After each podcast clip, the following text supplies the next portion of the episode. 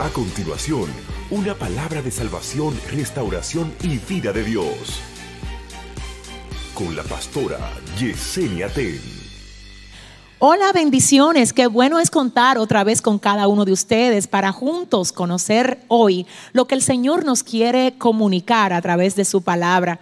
Como saben, nosotros llevamos ya varios lunes desarrollando una serie que tiene como tema las enseñanzas que nos dan ciertos animales de la Biblia.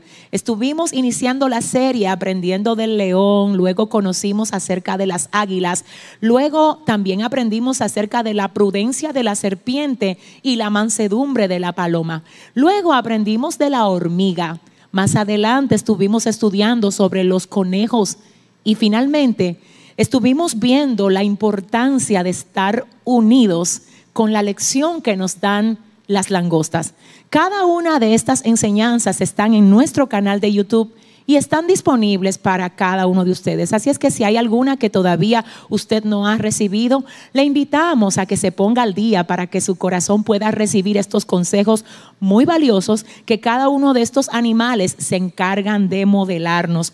Hoy, para iniciar, quiero invitarle a que lea conmigo la palabra del Señor que está en el libro de Proverbios capítulo 30 versos 24 al 28, donde se nos dice, cuatro cosas son de las más pequeñas de la tierra y las mismas son más sabias que los sabios. Las hormigas, pueblo no fuerte, y en el verano preparan su comida. Los conejos, pueblo nada esforzado, y ponen su casa en la piedra. Las langostas que no tienen rey, y salen todas por cuadrillas. La araña que atrapas con la mano y está en palacios de rey. Padre, gracias por tu palabra y gracias por esta oportunidad que nos das hoy otra vez para conocerte mejor a través de tus consejos y de tu dirección por medio de tu santa y perfecta palabra. Vuelve a edificarnos, Dios, te necesitamos. Queremos escuchar tu voz, Señor, aleluya. Oh, glorifícate hoy otra vez, Espíritu Santo. Y a ti, solo a ti te vamos a dar toda la gloria y todo el honor, amado Rey. Amén y amén. Sean todos bienvenidos. Veamos qué es entonces lo que el Señor quiere que aprendamos de las arañas. Lo primero es que necesitamos saber, o más bien recordar, que la araña no está contada entre los insectos, sino que pertenece a un grupo particular que tiene como nombre los arácnidos. La araña pertenece no a los insectos, sino al grupo de los arácnidos. Tiene dos partes principales en su cuerpo, que es el tórax y el abdomen. Tiene ocho patas y tiene dos pares de ojos. Hay aproximadamente 40 mil especies diferentes de araña y solo en el Medio Oriente hay aproximadamente 700. Quiero decirles que nosotros conocemos las arañas específicamente sobre todo por lo que ella produce, que es la tela de araña. Pero quizás la primera enseñanza que hoy nosotros podamos observar de este animalito, que aunque pequeño tiene tanta destreza que la hace habitar en palacios de rey, es el hecho de que esa tela de araña que nosotros vemos y que a veces resulta ser tan molestosa, ¿verdad? En nuestras casas o en nuestros lugares de, de desempeño, ya sea trabajos o estudios, la araña que usted ve que produce la tela, realmente lo que ella produce no es esa tela que nosotros podemos ver, sino que lo que realmente la araña expulsa es una sustancia líquida que se conoce como proteína y que sale de una de las diferentes siete glándulas que ella tiene dentro. La araña tiene una habilidad interesante y tiene una composición bastante importante que nosotros para poder entender lo que el Señor nos quiere decir hoy debemos de conocer. Señores, la araña tiene tres causas específicas por las que generalmente producen. Número uno, para habitar en la tela que se produce por lo que ella expulsa. Número dos, para cubrir a sus crías. Y número tres, ella produce con la finalidad de atrapar a su presa. ¿Qué me llama la atención a mí de esto? Que la araña antes de producir evalúa qué es lo que ella necesita. En otras palabras, ella no está produciendo al aire. Ella calcula y dice, yo solo produzco lo que debo de producir en ese determinado momento. ¿Cuál es la enseñanza de esto? Que la araña tiene una prudencia y tiene un manejo tan sabio que ella no le interesa expulsar todo lo que puede cuando no lo necesita, sino que ella actúa basándose en la respuesta del momento determinado que ella está viviendo. ¿Cómo aplicamos esto a nosotros? Ciertamente en todo lo que Dios permite que esté en la palabra hay sabiduría, hay consejo, tal como lo dice el libro de Segunda de Timoteo en el capítulo 3, verso 16, que como ya sabemos dice que toda la escritura es inspirada por Dios y es útil para enseñar, para corregir, para redarguir, para instruir en justicia, a fin de que el hombre de Dios sea perfecto, enteramente preparado para toda buena obra. Ahora, ¿qué es?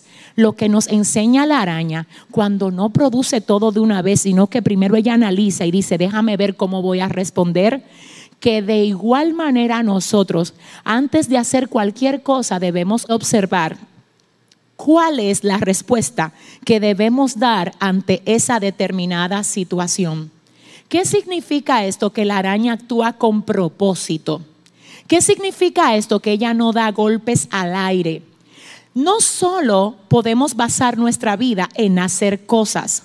La realidad es que debemos de basar nuestra vida en hacer cosas con propósito, con sentido. Porque acerca de esto te puedo decir que hay muchas personas que están ocupadas, pero no están siendo productivas. Porque la ocupación no necesariamente significa productividad a veces en hacer menos y hacerlo de manera enfocada y con propósito, hay más productividad que en simplemente hacer muchas cosas sin sentido, sin propósito. Entonces, en este sentido, la araña tiene siete glándulas y tiene tres causas principales por las que produce. Pero cuando ella determina hacer que se haga una tela específica para cubrir a sus crías, ella no está produciendo la tela que hace que ella atrape a sus presas, porque en ese momento determinado ella está enfocada en cubrir sus crías. Creo que una de las cosas que el Señor nos está enseñando a través de todo este proceso es que debemos de enfocarnos en lo que verdaderamente se hace necesario. Te tengo que decir, aleluya, que la gente de Dios tiene que aprender y tiene que pedirle al Espíritu Santo que le dé discernimiento para que podamos podar con la podadora espiritual todo lo innecesario. Porque cuando quitamos lo innecesario nos enfocamos en lo que verdaderamente es necesario. Cuando aprendes qué es lo que verdaderamente necesitas, sabes incluso ¿Qué es lo que vas a escuchar? ¿Cuáles libros vas a leer? ¿Con quién te vas a conectar? ¿En qué vas a invertir tu tiempo? ¿En qué incluso vas a invertir tu dinero? Hay cosas que son buenas, pero no son las correctas para ti. Hay cosas que tú pudieras hacerlas, pero no son las que debes hacer en este momento. La araña dice, ok, yo puedo producir tela, para yo atrapar presa, pero ahora lo que yo necesito es una tela para cubrir a mis crías. En otras palabras, la araña tiene una producción enfocada. Y creo que el hecho de hablar de producción enfocada realmente está dentro del plan de Dios para ti. Enfócate. A veces nosotros estuvimos por mucho tiempo, y lo hablo con muchísimo tacto y respeto, pero con toda firmeza y seguridad porque sé que es Dios el que está permitiendo que esta palabra llegue a ti, porque a veces nosotros hicimos cosas que eran realmente innecesarias y descuidamos el hecho de hacer aquellas que realmente eran necesarias. Y eso exactamente fue lo que pasó cuando Jesús llegó a la aldea de María, de Marta y de Lázaro, que dice la Biblia que Marta estaba muy, muy afanada haciendo muchas cosas. Y el Señor le habló a Marta acerca de María y le dijo, eh, tú no entendiste, Marta, que, que a ti lo que te era necesario, lo necesario era lo que María estaba haciendo desde que yo llegué aquí. Eso era lo necesario. Entonces, ¿qué significa esto? Que no es tú volverte loco haciendo muchas cosas, es ver qué es lo que tú estás siendo convocado por Dios a hacer en este tiempo, porque es lo que Dios te está poniendo el sentido de que debes de hacer. No es ni siquiera lo que tú puedes hacer o lo que tú eres capaz de hacer, no, es la respuesta ideal en este tiempo. La araña responde de manera ideal y solo produce lo que el tiempo y la determinada situación que ella esté atravesando amerita. Eso se llama prudencia y se llama sabiduría. Tres causas, tres causas principales por las que produce la proteína que hace que se convierta en tela de araña. Ahora bien, escuchen esto, escuchen esto. Tiene siete glándulas, tiene tres causas principales por las que produce, ya las mencionamos. Ahora bien, ¿qué pasa con esto? Hay algo importante.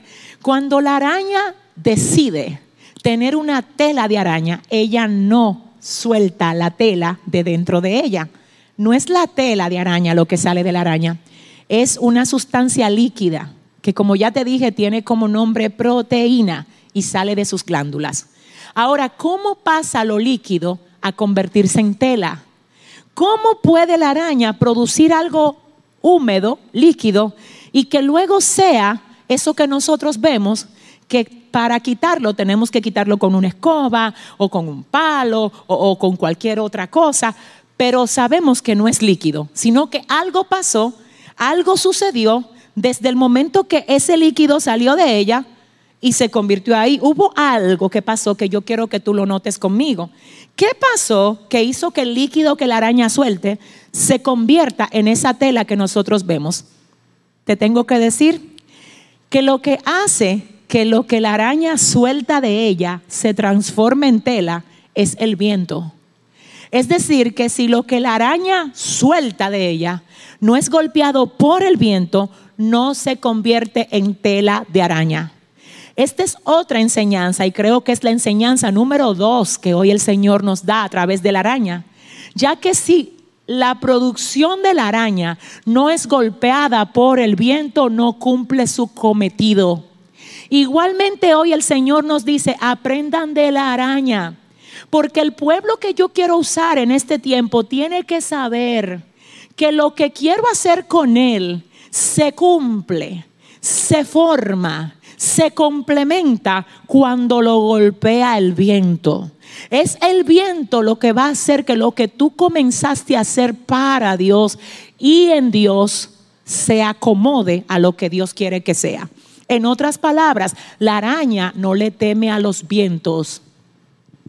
La araña dice, yo necesito el viento. El viento es mi amigo, porque el viento completa lo que yo comienzo. Y hoy el Señor nos dice, la gente que tiene llamamiento mío, el pueblo mío tiene que saber que yo no aflijo ni entristezco a mis hijos de balde, sino que todo viento viene a completar algo en nosotros. Todo viento es necesario para formar en nosotros lo que el Señor quiere que se forme en nosotros. Imagínate que a la, a la sustancia, a la proteína que la araña expulsa, no le llegara el viento si no le llega el viento, no puede convertirse en lo que nosotros vemos. Obviamente esto es un proceso y como sabemos, la araña teje y mientras ella teje, el viento la ayuda. Ella comienza su productividad, su producción y mientras ella trabaja, el viento trabaja con ella. El viento no la para, sino que mientras el viento golpea lo que ella suelta, ella sigue trabajando. Yo vengo a hablar con gente hoy que aunque estén siendo golpeados por el viento, el Señor hoy le vino a decir, sigue produciendo, sigue produciendo, que el viento no pare tus manos, que el viento no detenga tus pies, que la prueba no detenga tu avance, que la prueba no calle tu boca, que la prueba no haga que tu confianza en mí se desvanezca, sigue produciendo. Pastora, ¿y cómo produzco si no tengo trabajo? Produce para Dios. ¿Y cómo produzco para Dios si no, si no tengo la oportunidad ni siquiera de ir a la iglesia? ¿Tú tienes redes sociales? Atrévete a producir, aunque sea un versículo diario, para que la gente que visita tu muro sea edificado. Usa lo que tienes. Haz todo lo que puedes con lo que tienes en el lugar donde estás. Déjate de estar enfocándote en lo que no tienes, en lo que te hace falta, en lo que se fue, en lo que te dejó. Dice el Señor, hey, yo sé lo que no tienes. No te estoy hablando de lo que no tienes, te estoy hablando de que lo que tienes, quiero que lo pongas a producir para mí, para mí. La araña, yo sé que ustedes la han visto, ella trabaja, ella trabaja y comienza en el centro de la tela y trabaja. Y cuando ella cerró ahí, ella se enfoca en la otra parte que compone la tela. Y cuando cerró esa otra parte, ella se enfoca en la otra. Cuando ella termina, ella se enfoca en lo que está haciendo. En otras palabras, hey, lo que ya tú hiciste, suéltalo, lo hiciste. Ahora no quieras venir a aplicar a este nuevo tiempo algo que tú hiciste en el tiempo pasado, porque cada día son nuevas las misericordias de Dios e igualmente cada día deberían de ser nuevas las formas como nosotros aprovechamos esa misericordia. En otras palabras, no estés trayendo al hoy las facturas de lo que tú hiciste ayer. La araña termina y se enfoca en lo que tiene que hacer en ese momento. Vengo a hablar con alguien que se está apoyando mucho de lo que hizo hace un año, de lo que trabajó para el Señor hace dos años. Dice el Señor, es ahora que quiero que te actives otra vez. Pastores, que tengo vientos contrarios en la casa. Esos vientos son tu amigo. Esos vientos Dios no lo hubiese permitido si no fuera para que la productividad tuya se complete a través de la dificultad. Cualquiera crece y cualquiera produce cuando todo va bien. Se sabe que hay alguien de Dios produciendo y creciendo cuando en medio de todo estar al revés, esa persona se ocupa de seguir. Ay, siento al Señor aquí de seguir haciendo que pase algo con lo que lleva dentro. Así es que la forma como se forma, valga la redundancia, la tela de araña que vemos es cuando a lo líquido que suelta la araña le golpea el viento. La próxima vez que haya un viento golpeándote, en vez de sentirte víctima, aprovechalo para seguir produciendo en medio de los vientos. Continuamos con lo próximo. Aleluya, gracias Señor. Lo próximo es que la araña lleva por dentro lo que ella necesita para poder vivir. Aleluya. Ella lleva por dentro lo que ella necesita para poder vivir. ¿Qué significa esto? Y yo quiero que usted oiga. La Biblia dice, porque tenemos este tesoro en vasos de barro para que la excelencia del poder sea de Dios y no de nosotros. Tenemos este tesoro en vasos de barro para que la excelencia del poder sea de Dios y no de nosotros. Yo te tengo que decir que antes, antes de Dios llamarte para lo que tú estás haciendo ahora, ya Él te había dado lo que tú necesitas para realizarlo. La Biblia dice en el libro de los Salmos capítulo 139 que el Señor nos formó en el vientre de nuestra madre que Él formó nuestras entrañas. El salmista habla de esto diciendo, porque tú me hiciste en el vientre de mi madre, mi embrión vieron tus ojos. Señor, estoy maravillado y mi alma Mi alma lo sabe muy bien, que no fue encubierto de ti mi cuerpo, sino que en lo oculto fui formado sin faltar ni una de mis piezas, ninguno de mis órganos. Y yo quiero decirte a ti que tal como el Señor nos formó y nos hizo desde el vientre, nos hizo como somos físicamente, también nos hizo como somos internamente. Nos hizo como somos internamente y también nos equipó espiritualmente. Entonces, esto es necesario que lo entendamos. Creo que hoy el Señor le está diciendo a alguien, tú estás muy mal. ¿Tú sabes por qué tú estás mal? Porque tú crees que lo que tú necesitas va a venir de afuera y no. A veces lo que tú necesitas realmente va a salir de lo que ya tú tienes dentro, dentro. El hecho de entender que ya tú tienes algo dentro y tú me dirás, ¿qué yo tengo dentro? Y te voy a ir desde el punto cero, desde lo principal, desde, desde el nivel primero. Lo primero que tú tienes que saber que tienes dentro es al Espíritu Santo de Dios morando dentro de ti. La Biblia dice, no ignoren ustedes que son templo del Espíritu Santo donde Él habita, donde Él vive. Te tengo que decir que si solo nosotros entendiésemos ese principio tan poderoso, que el Señor vive, que Él vive, Él vive dentro de mí, que vive dentro de ti. ¿Y sabes lo que dice la palabra acerca de esto?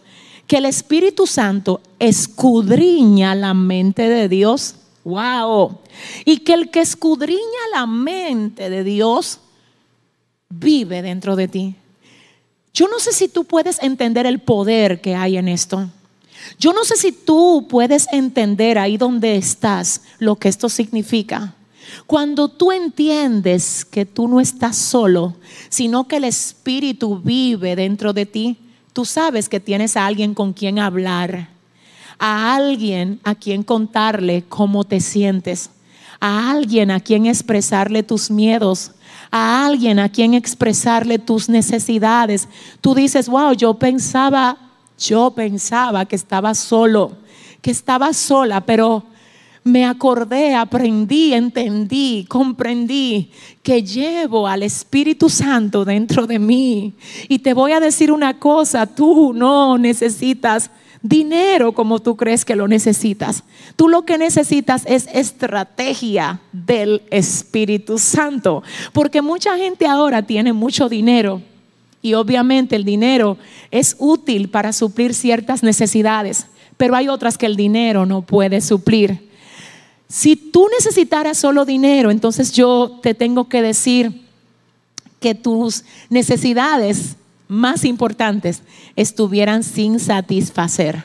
Porque las necesidades más importantes nuestras no son aquellas que pueden ser satisfechas por el dinero, sino por lo que se produce desde adentro hacia afuera.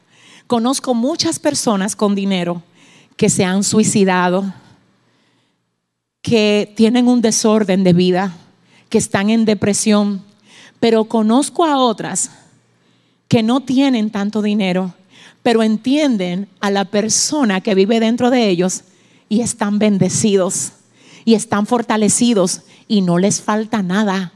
¿Sabes por qué?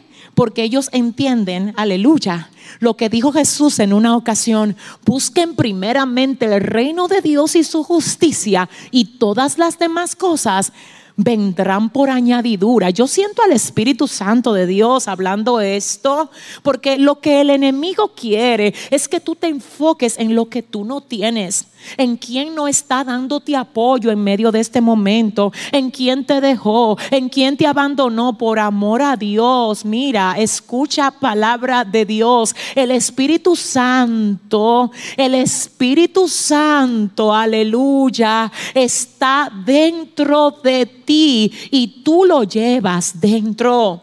Tú lo llevas dentro y el Señor hoy dice, mira la araña, Mira la araña, como ella no está buscando alrededor otras arañas que la apoyen. Ella dice, no, no, no, no, yo no vivo de eso. Yo vivo de lo que tengo dentro. Imagínate que el pueblo del Señor entienda que no vive del trabajo necesariamente que tenía, sino que vive de aquel que lleva dentro. Y que el que llevas dentro es el Espíritu Santo. Y que Él sabe que te cerraron esa puerta, pero Él también sabe que tiene que volver a abrirte otra.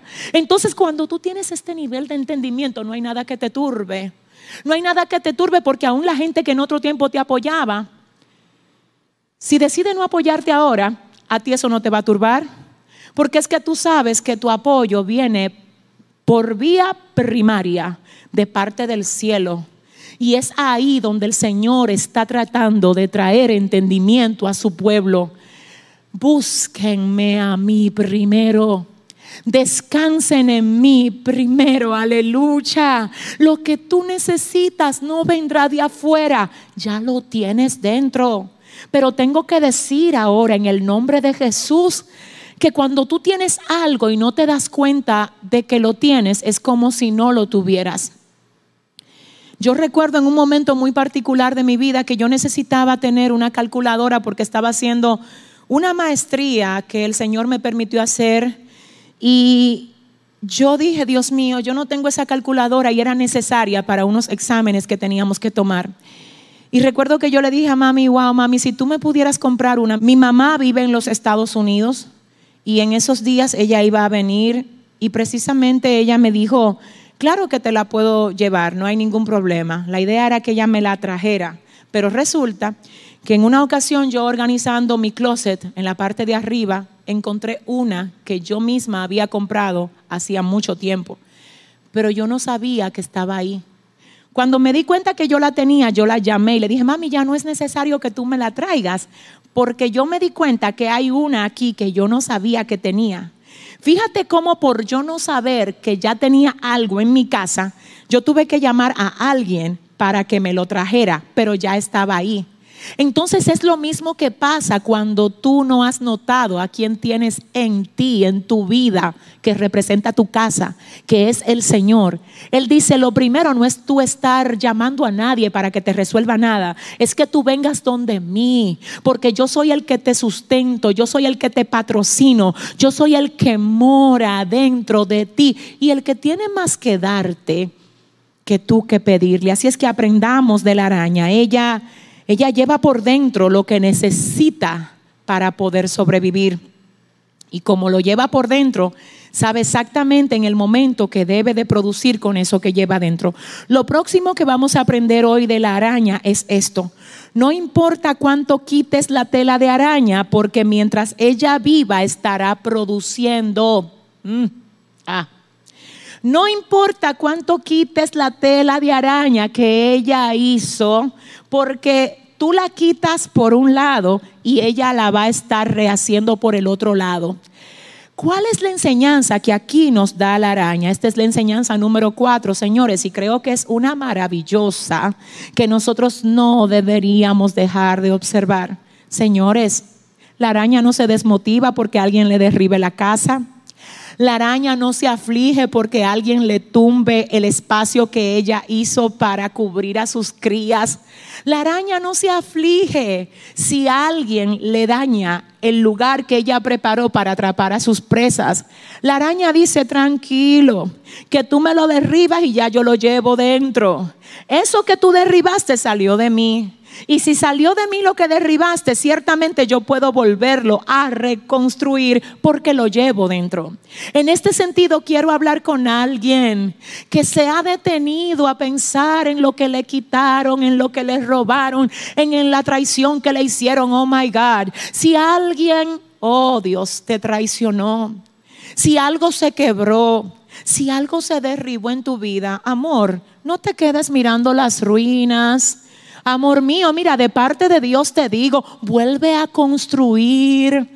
Aprendamos de la araña. Imagínate que la araña se quede mirando la casa que le tumbaron, toda la sustancia que ella tiene dentro, y que tiene potencial para convertirse no en una tela de araña, sino en miles, se va a desperdiciar. ¿Por qué? Por la aflicción que ella recibe al quedarse viendo las ruinas. ¿Qué significa esto? Escucha lo que te dice hoy el Señor. Si algo se quebró en tu vida, no te pares a mirar las ruinas. Y quiero que esta frase tú la anotes y la tengas cerca. Y de hecho yo la compartí en esta semana por las redes sociales y voy a volver a decirla. Y ojalá que Dios permita que se te quede grabada en el corazón. Si algo se derribó en tu vida, no te quedes mirando las ruinas. Eso es lo que no hace la araña. La araña dice, ajá, tú me estás tumbando la casa, pues prepárate porque yo voy a ser una mayor. Hoy yo vengo a hablar con alguien que tiene que reírsele a aquellos pedazos que creyeron que marcaban tu final y decir, no, no, yo voy a volver a construir, yo me levanto, yo me voy a recuperar con la ayuda de Dios porque lo que yo necesito para hacerlo no viene de afuera, ya yo lo tengo dentro. No viene de afuera, ya yo lo tengo dentro. Aleluya. Yo bendigo a Dios porque sé que esta palabra le está llegando al corazón de alguien. Es que yo lo sé. Es más, yo quiero decirte esto en este momento. Quiero decirte que algunas personas se sienten muy mal cuando les roban dinero, cuando le quitan a alguien, cuando alguien decide irse. Te voy a decir una cosa, ese no es el modo como Dios quiere que tú lo enfrentes.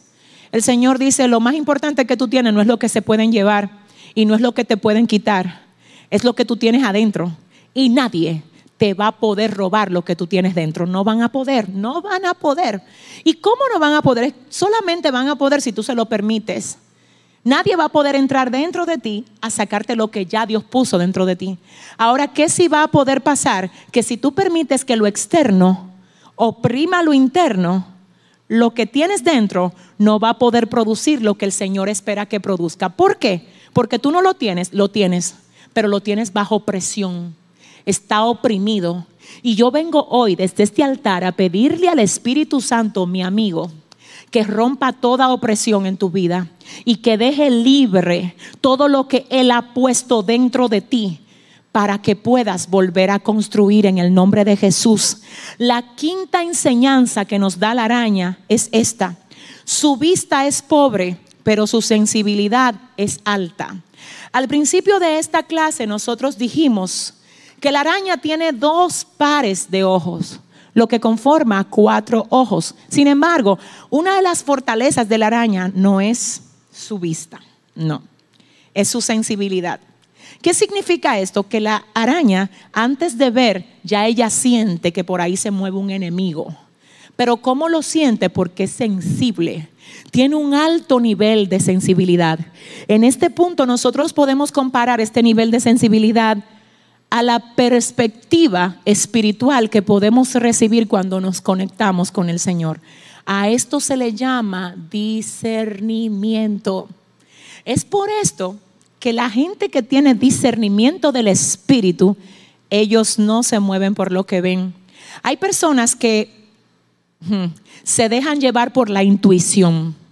La intuición hace que tú juzgues por lo que tú ves, pero el discernimiento hace que tú puedas tener una vista no física, no carnal, sino espiritual, una sensibilidad que te hace discernir, y quiero que oigas, aquello que no es de Dios, aunque se vista de ángel de luz. Pero asimismo también te hace discernir lo que es de Dios, aunque aparentemente parezca otra cosa.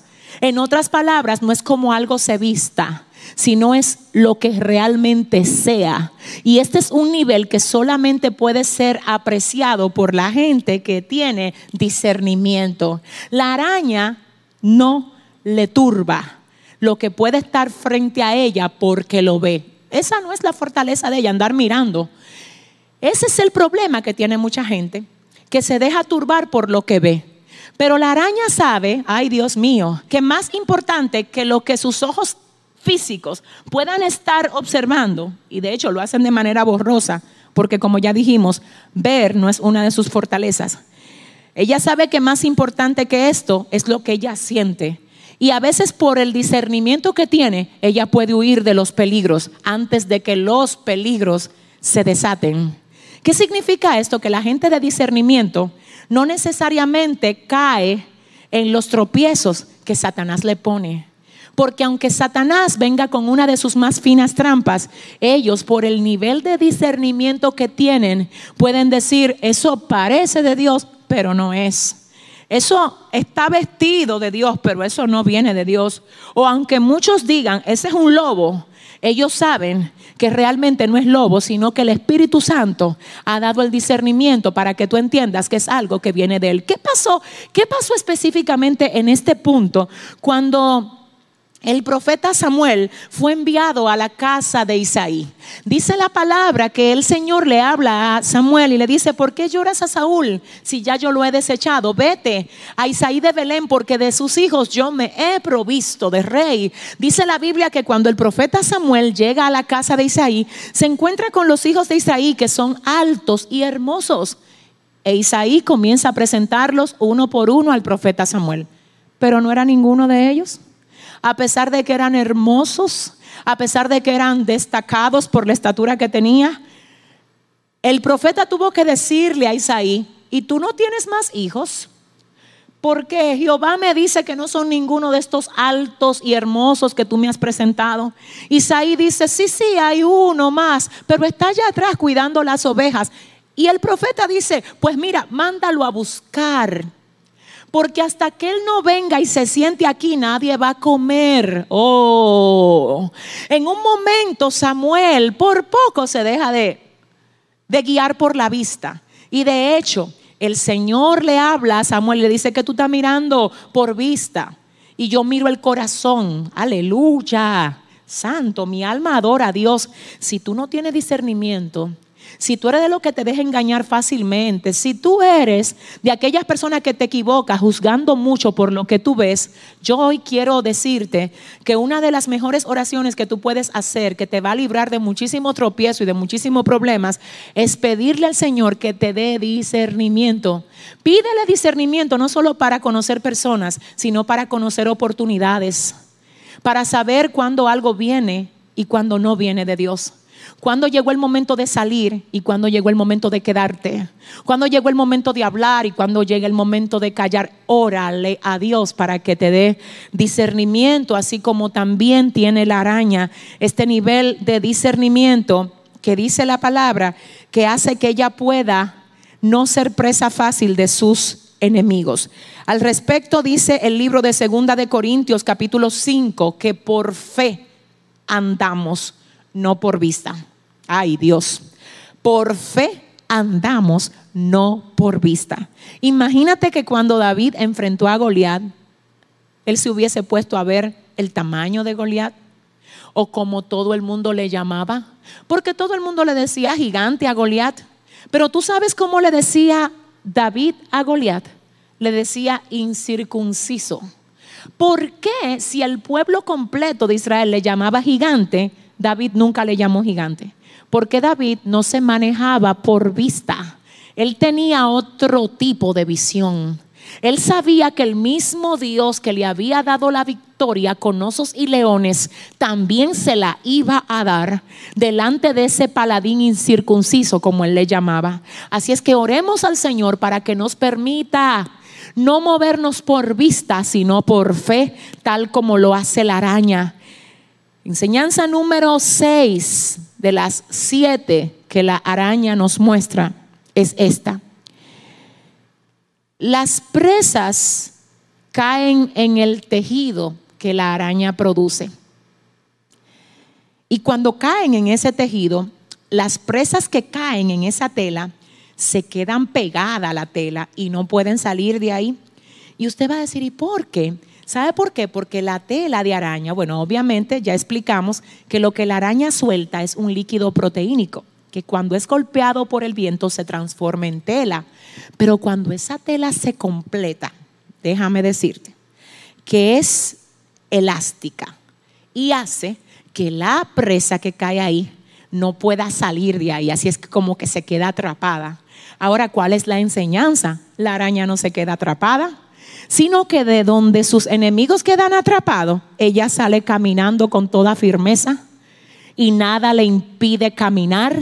Y tú vas a decir, pero ¿por qué?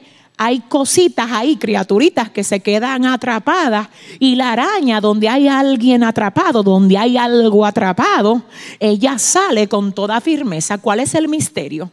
Pues quiero que sepas que la razón por la que la araña puede salir de donde otros se quedan atrapados es porque la araña, wow, siento a Dios, tiene la habilidad de producir un aceite especial en sus patas.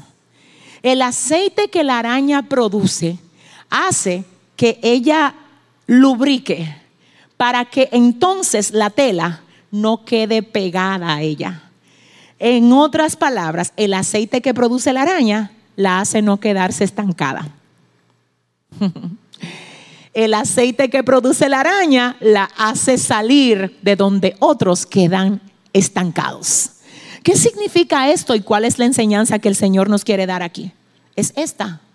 Cuando tú desarrollas una vida de comunión y una vida de oración, Dios va a hacer que en ti siempre haya aceite y Dios te va a sacar a ti de manera firme de donde otros quedan estancados. La araña no sale de ahí de que porque ella es bonita o porque fue ella la que hizo eso, no, es el aceite.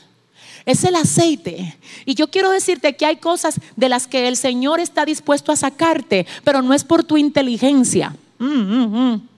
No es por lo lindo que tú hables, no es por, por la figura que tú tengas. Mi amor, te tengo que decir que no es por el apellido que tú tengas, que no es por el dinero que tú puedas tener, que no es por el título, que no es, no, no, no, es por tu producción de aceite. Hay gente que se ha atrevido a decir en este tiempo que no hay que hacer nada porque ya Cristo pagó por todo, señores.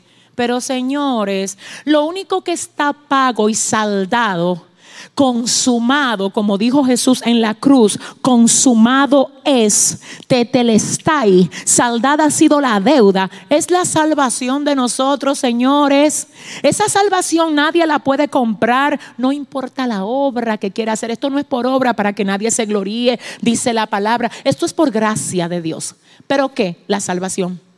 La salvación. Pero yo te tengo que decir, que hay gente que no reciben, tal lo dice Santiago, porque oran mal, porque piden mal. Entonces, ¿qué significa esto? Que hay cosas que para tú recibirlas vas a tener que hacer que de tus rodillas salga aceite que salga aceite, oh Dios del cielo. Hay conflictos que solo se van a resolver cuando tú te dispongas a producir aceite. Hay situaciones en la familia que solamente se van a resolver cuando tú te dispongas a producir aceite. Oh, aleluya, hay respuesta de Dios que solo van a llegar a ti cuando tú te conectes con Él en el trono. Cuando tú te dispongas a soltar muchas cosas que te están distrayendo y a decir, déjame yo conectarme con la fuente mía para que en mí fluya el aceite. Y tú vas a decir, ¿y de dónde la pastora saca esto? Bueno. La Biblia dice en el libro de Mateo capítulo 25, desde los versos 3 al 9, que hay 10 vírgenes y hay 5 de esas vírgenes que son prudentes, pero hay otras 5 que son insensatas. La Biblia dice que las prudentes son las que tienen aceite en sus lámparas, pero que las insensatas son las que no se dispusieron a pagar el precio para tener el aceite.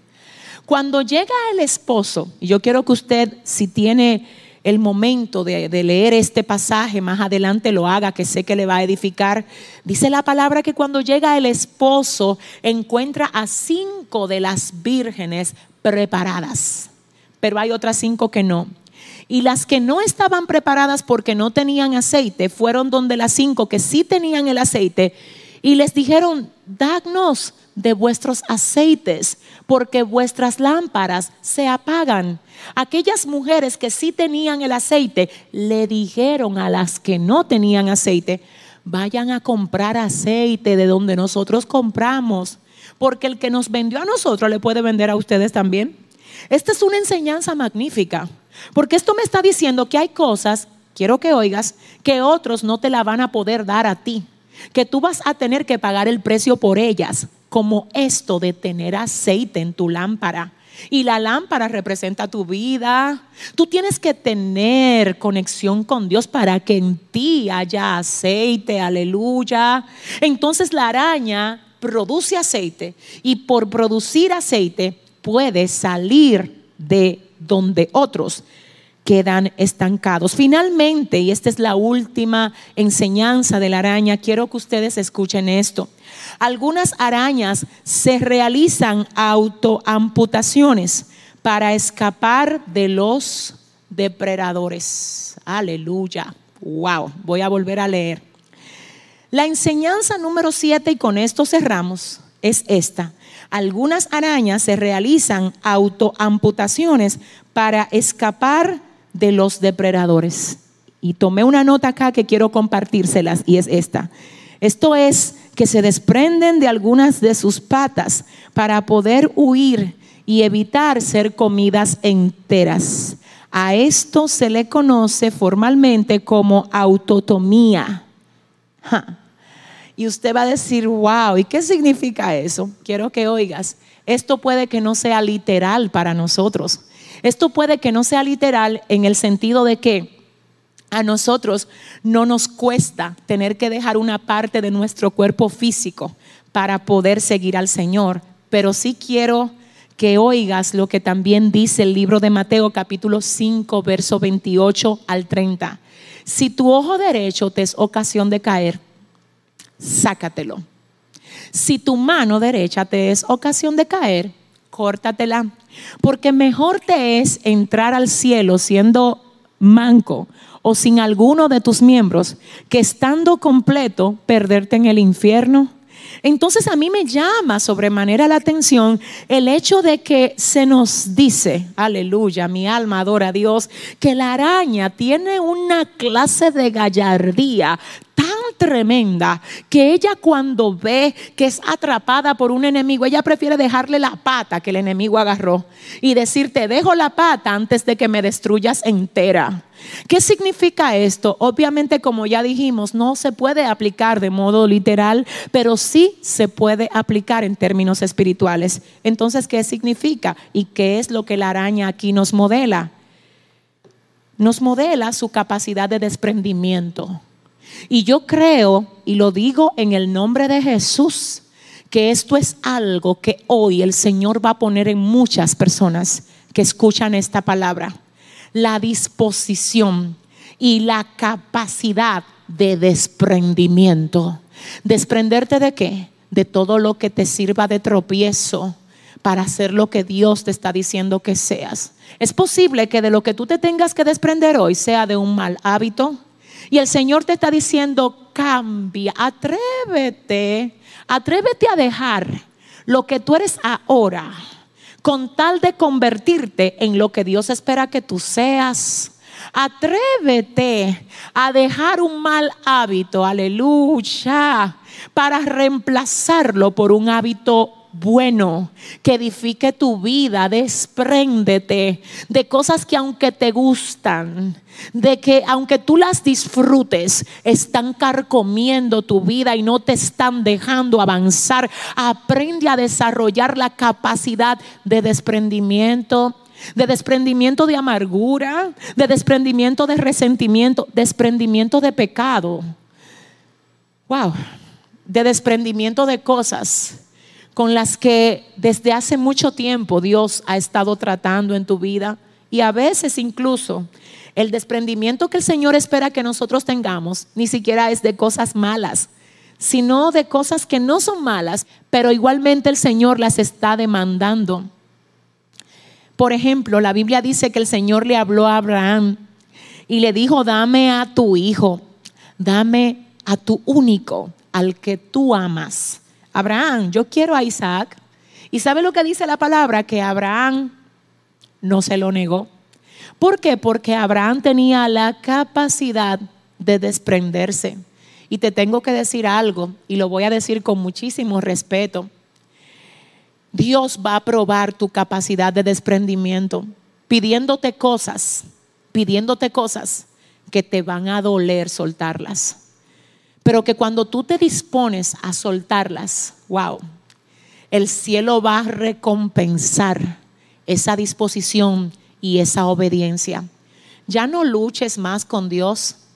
Ya deja que Él haga lo que Él quiere hacer contigo. Ya no le huyas. Ya no discutas. Ya no busques personas para que apoyen tu propio punto de vista. No se trata de oír lo que la gente entiende. Se trata de obedecer a lo que la voz de Dios te está diciendo que hagas. En el nombre de Jesús bendigo tu vida, bendigo tu casa, en el nombre de Jesús. Y como esto es un estudio, y yo sé la gente, ¿verdad?, cómo se maneja a veces. Yo quiero utilizar finalmente este momento porque sé que a veces la gente dice, ¿y cómo ella puede decir que bendice? El único que bendice Dios. No, déjame edificarte. Porque yo vuelvo a decir, bendigo tu vida y bendigo tu casa. Quiero que tú sepas que, el término bendición se define como bien decir. Bien decir. Y cuando tú puedes hablar vida sobre alguien o sobre algo, tú estás bendiciendo. Tú estás bendiciendo. Así es que yo hablo vida de Dios a tu vida en el día de hoy.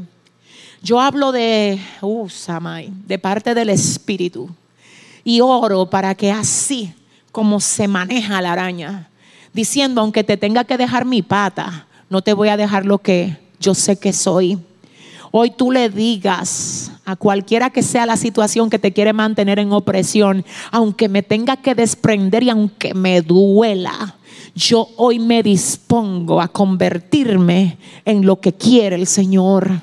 Yo oro al Padre, al Hijo y al Espíritu Santo para que esta serie y esta entrega de hoy acerca de la araña haya bendecido y haya edificado tu corazón. Y por esto quiero que oremos juntos. Así es que desde donde estás te invito a que inclines tu rostro y oremos al Señor. Padre, gracias Gracias por hablarnos hoy como lo hiciste, amado mío. Gracias.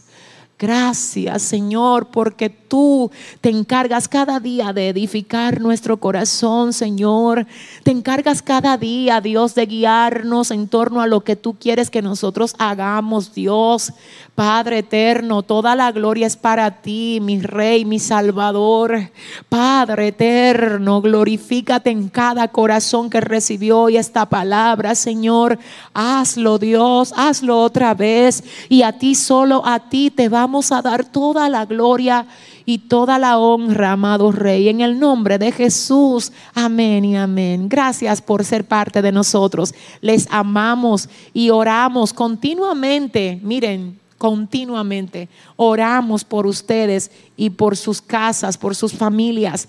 Un abrazo virtual y que el Señor llene tu corazón de su paz y que nunca, nunca dejes de tener la habilidad de la araña para producir para continuar produciendo, para no temer a los vientos y para aplicar todas las demás enseñanzas que este animalito, aunque ciertamente está contado entre las cuatro cosas que son de las más pequeñas de la tierra, ciertamente también son de las cuatro cosas que son más sabias que los sabios. Será hasta la próxima. Muchísimas bendiciones. Bye bye.